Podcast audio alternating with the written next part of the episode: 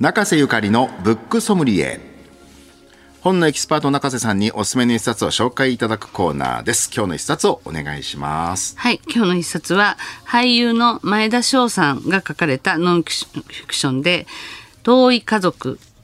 母はなぜ無理心中を図ったのか」という作品になります。はい前田翔さんの境遇は、なかなかそうなんです強烈ですね。はい。はいえー前田翔さんは1983年に韓国人のお母さんとあ台湾人のお父さんの元韓国で生まれるんですね。で、7歳まで韓国で暮らして、で、次に12歳まで台湾で暮らすんです。で、その後、日本人と再婚したあのお母さんに呼ばれて、12歳で日本にいらっしゃる。そして大学入学直前になんとその母親が義父、まあ、前田さんにとっては義理のお父さんになる人を、まあ、殺しておお母さんもそのまま飛び降りて亡くなるという凄まじい無理心中を図るっていうことになってしまうんですね。お母さんが、まあ、強烈なそうなんですよ。方なんですよね。まあ本当にあのそのそのそれをまあ冒頭にねその経験がいきなりもうバンってあってど今あのバスケ部の合宿先で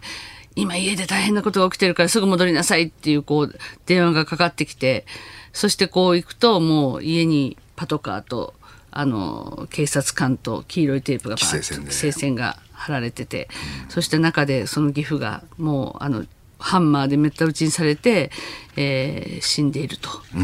そしてあのそれもお母さんの手によってはい殺されたお父さんの姿なんですよね。はい。だからお母さんはそのあの、まあ、ち義父を殺した後自分もマンションの屋上から飛び降りてそしてそこになんと遺書が残ってるんですけど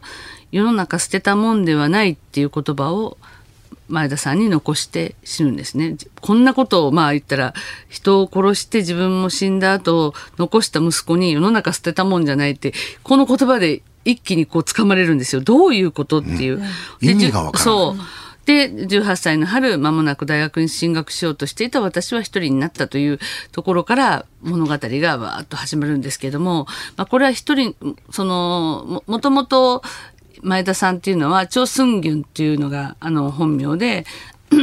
それで、まあ、あの韓国人の母と台湾人の父との間で韓国で生まれて、まあ、兄弟いない一人息子なんですよね。でそこからこう彼が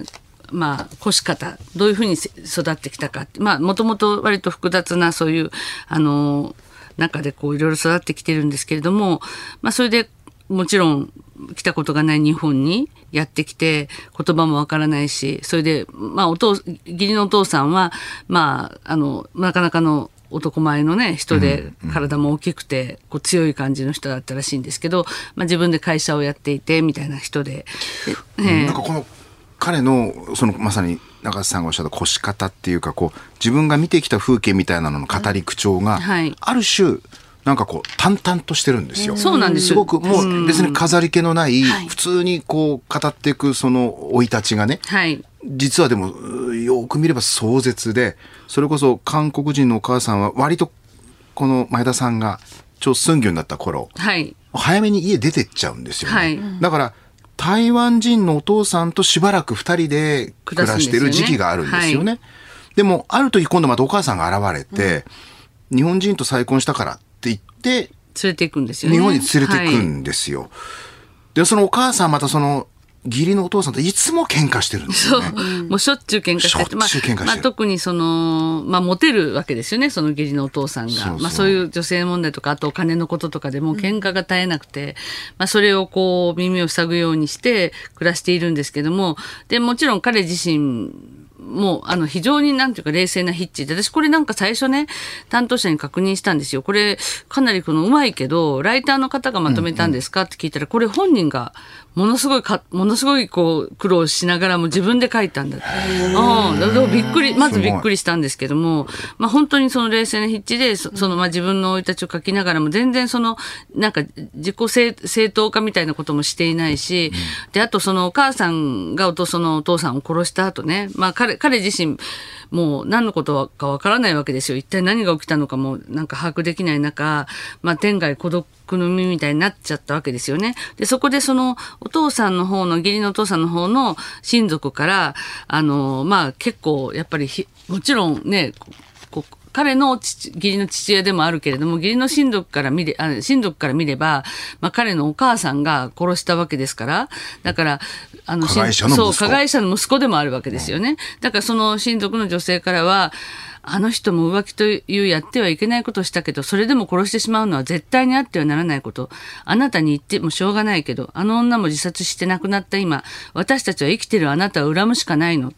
私たちはこれからあなたを恨み続ける。あなたはこれから一生人殺しの息子として生きなさいっていうふうに言われるんですよね。うん、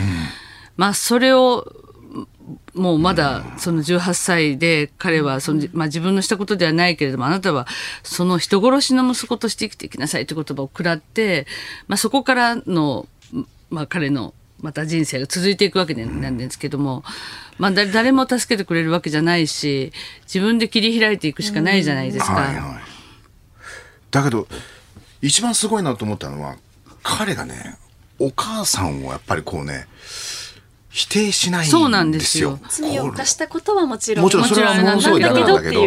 自分の母親として、いや、途中まではものすごくお母さんのことをね、えー、なんでなんでなんでって思い続けてるんだけど、やっぱいろいろこうお母さんのことを辿っていくね、後半になってくると、いろんな彼の中での気持ちの変化と、母の愛というものをこう、一生懸命探してる姿がね、なんともけなげなんですよね。そうなんですよね。で、お母さんの遺書っていうのを、その最初のね、あのにちょっと冒頭書書いた人生世の中捨てたもんではないと書いてたその遺書もまずあのそれを警察から渡された時に1行目が「スンギュンへお帰りバスケット楽しかった?」っていうもう何事もなかったようなところから始まって何からどう書けばよいのか胸が詰まって「お母さんはこんな死に方で死んでいきますが恨まないでね」っていうような書き方で語りかけていてそれで人生捨てたもんじゃないっていうところに行くんですけどもなんかそのそれ、その言葉もすごいこう不思議なと取り方じゃないですか。そのおか、あの、普通のまあ例えば亡くなっていたお母さんが普通の死に方をしたりとかして、まあその遺書としてそういうことが書かれていたとかだったら、なんかそそれを支えにはできるけれども、支えにしていい言葉なのかどうかもわからないでしょ？でもなんかこれを読んだらその最後の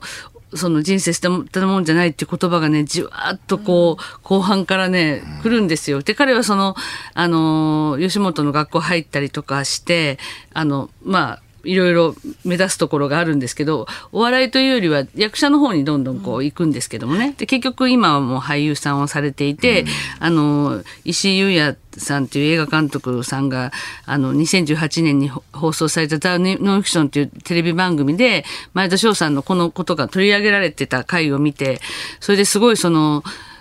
その顔にね、激しくその惹かれて、うんうん、なんという初代情けな、ずっと困り続けてるような顔してるんだっていう。その顔に惚れるんですね。そう、この顔に惚れる。確かに前田翔さん、私もその、あの動画見ましたけれども、すごい何とも言えない味わいのある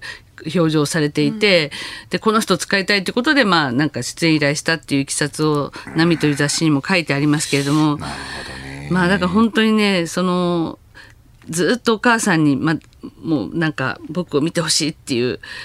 ことをこうなんか告げたかったというか、ままあと自分のこの正直に全部出すということで舞台をやってるんですね。そうなんです、お母さんの生涯を舞台にしてるってことのエネルギーというか、はい、生き方もすごいなとそうなんです。その自分のその事件のことを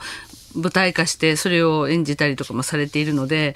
まあでも本当にその人はこうこんな辛い目にあってもちゃんとこう再生していくっていうことの記録貴重な記録を、まあ、ま前田翔さん別に一般の人は誰もあの知らない方だとは思うんですけどもこの一冊でなんかすごいあいろいろ嫌なこととか辛いことがあっても、まあ、彼に比べれば全然まだ大したことないことでへへこんだりしてたわけですよ。だからこの一冊読んだ時になんかねやっぱりそれでも人生は続くしやっぱり生きていくっていう顔を上げて生きていくんだっていうことをすごく強くなんか語りかけられた気がしました。ね、